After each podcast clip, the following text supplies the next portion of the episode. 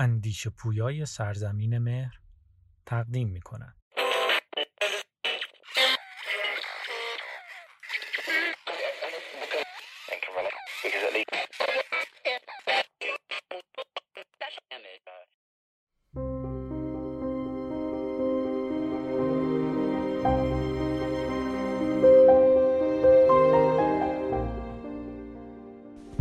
رادیو خرد فیلسوفانه بیاندیش کودکانه زندگی کن.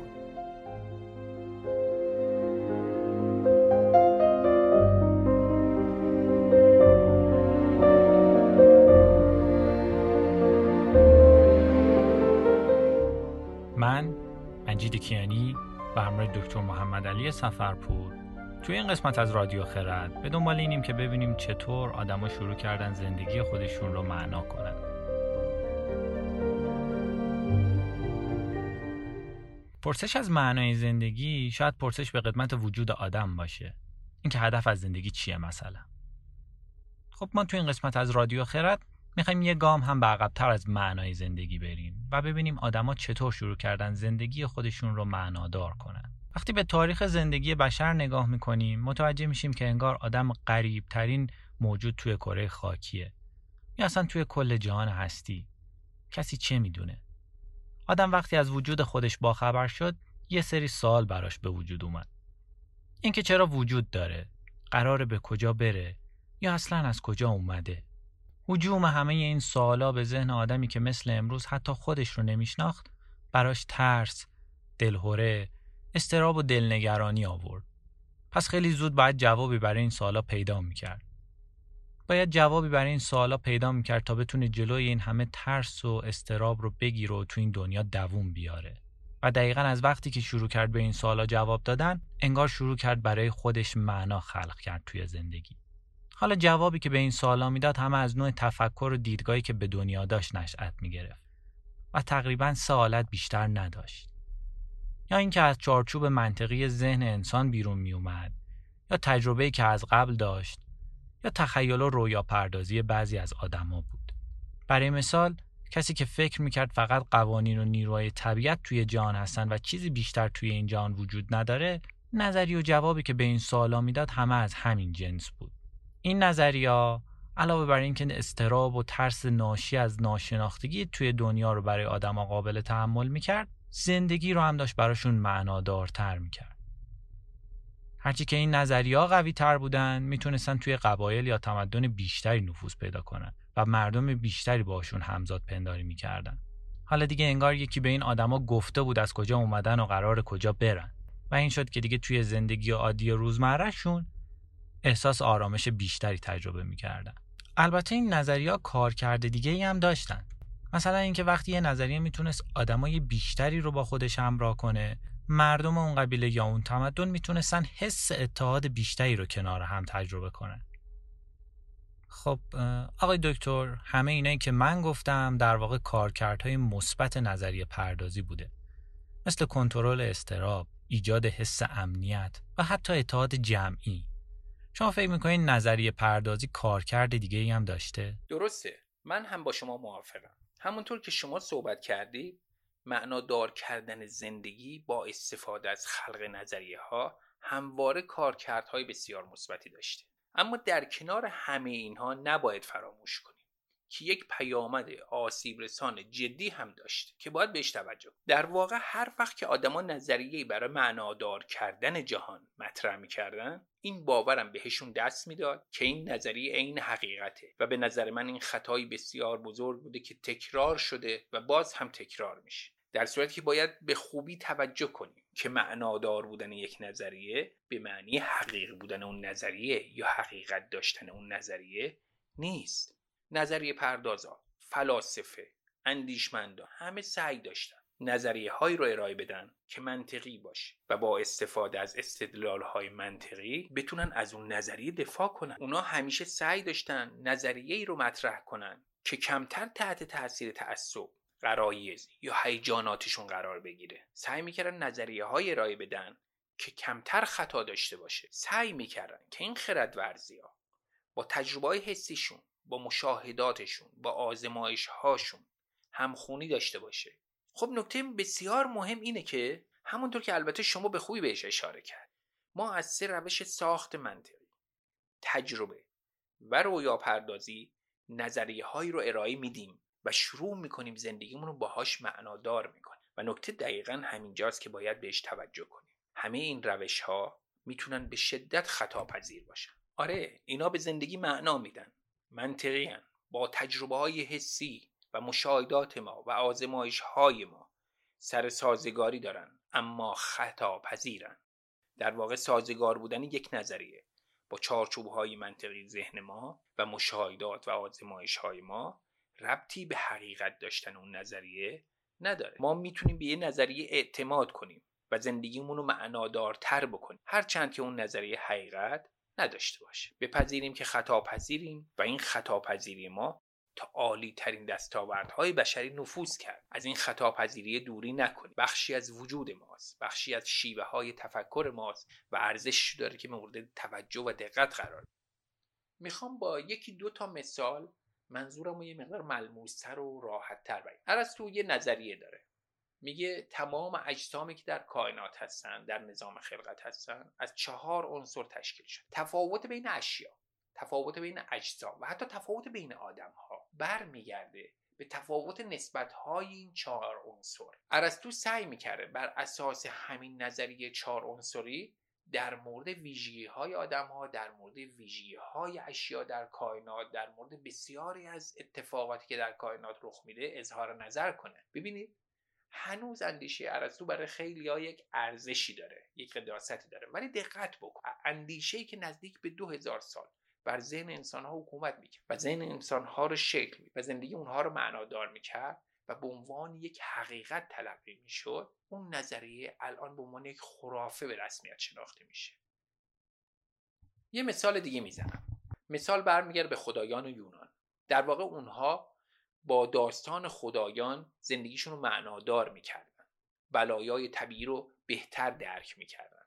در واقع احساس می‌کردن می‌تونن با دنیا ارتباط برقرار کنن نکته ای که وجود داره برای مدت های زیادی به عنوان حقیقت به این خدایان نگاه می‌کردن یونانی ها از اونها الهام می‌گرفتن زندگیشون رو معنادار می‌کردن و اونها رو حقیقت میپنداشتن. ولی الان ما در مورد اونها چی فکر می‌کنیم؟ ما فکر می‌کنیم اونها خرافه هستن.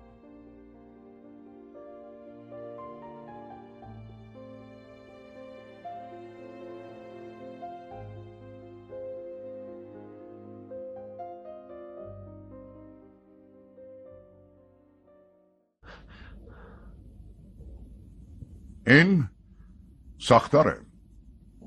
محل راه اندازی برنامه ها می‌تونی هر چیزی مثل لباس ها، تجهیزات، سلاح ها شبیه سازی تمرینات و هر چیزی رو راه اندازی کنی. یعنی الان توی برنامه کامپیوتری هستی؟ برات دشواره که باور کنی. لباسات فرق کرده اتصالات سر و بازوات رفته موات هم فرق کرده. ظاهر فعلی چیزیه که بهش میگیم بقایای استحاله شخصی این باستاب خود دیجیتالی توه این این واقعی نیست؟ واقعیت چیه؟ تعریف چیه از واقعیت؟ اگه منظور چیزیه که بتونی حس کنی، بچشی و ببینی پس واقعیت به سادگی تفسیر علائم الکتریکی توسط مغز توه این دنیایی که تو میشناسیش جهان در پایان قرن بیستم. و فقط به صورت شبیه سازی متقابل عصبی وجود داره. یه بهش میگی ماتریکس. دنیای تو رویایی بیش نبود.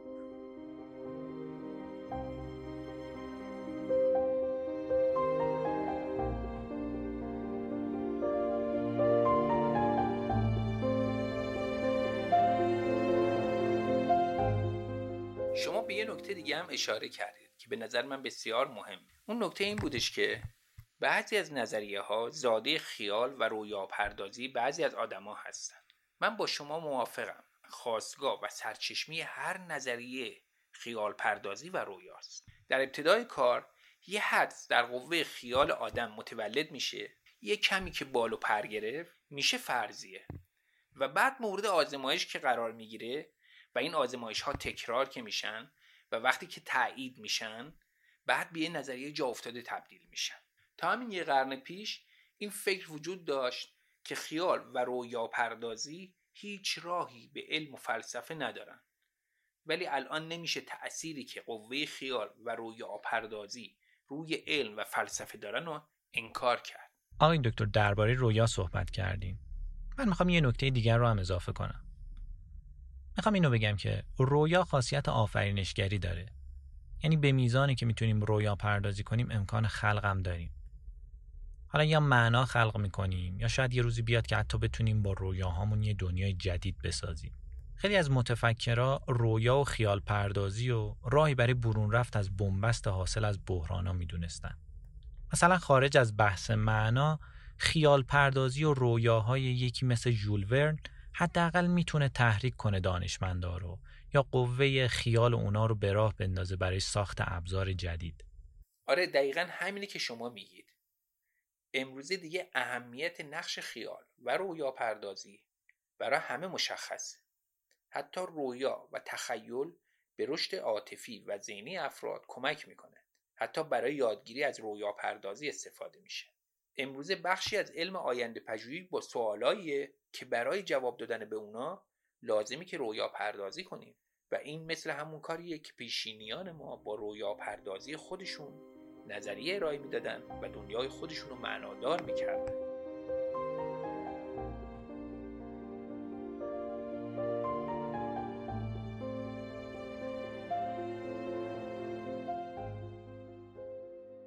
ما فقط بخشی از توان واقعی مغزمون رو به کار می‌گیریم و این مربوط به زمانی میشه که بیدار هستیم.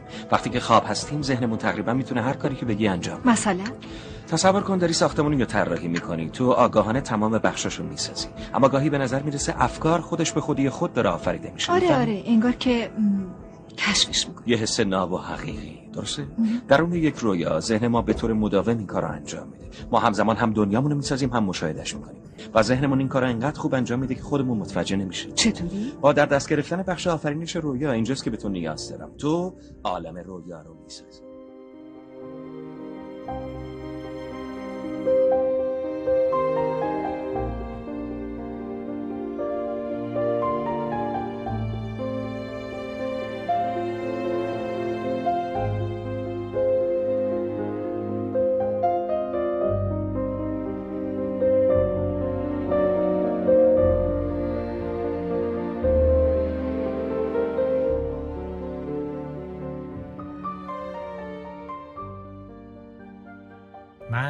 مجید کیانی به همراه دکتر محمد علی سفرپور توی این قسمت از رادیو خرد درباره اینکه چطور آدما دنیای خودشون رو معنادار کردن گفتگو کردیم.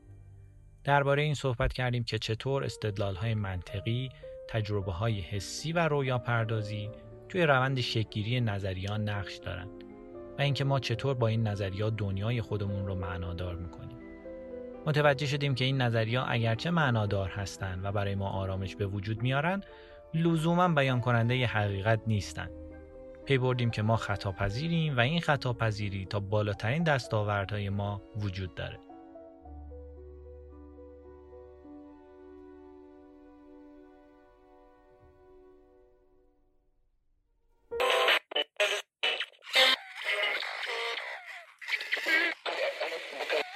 رادیو خرد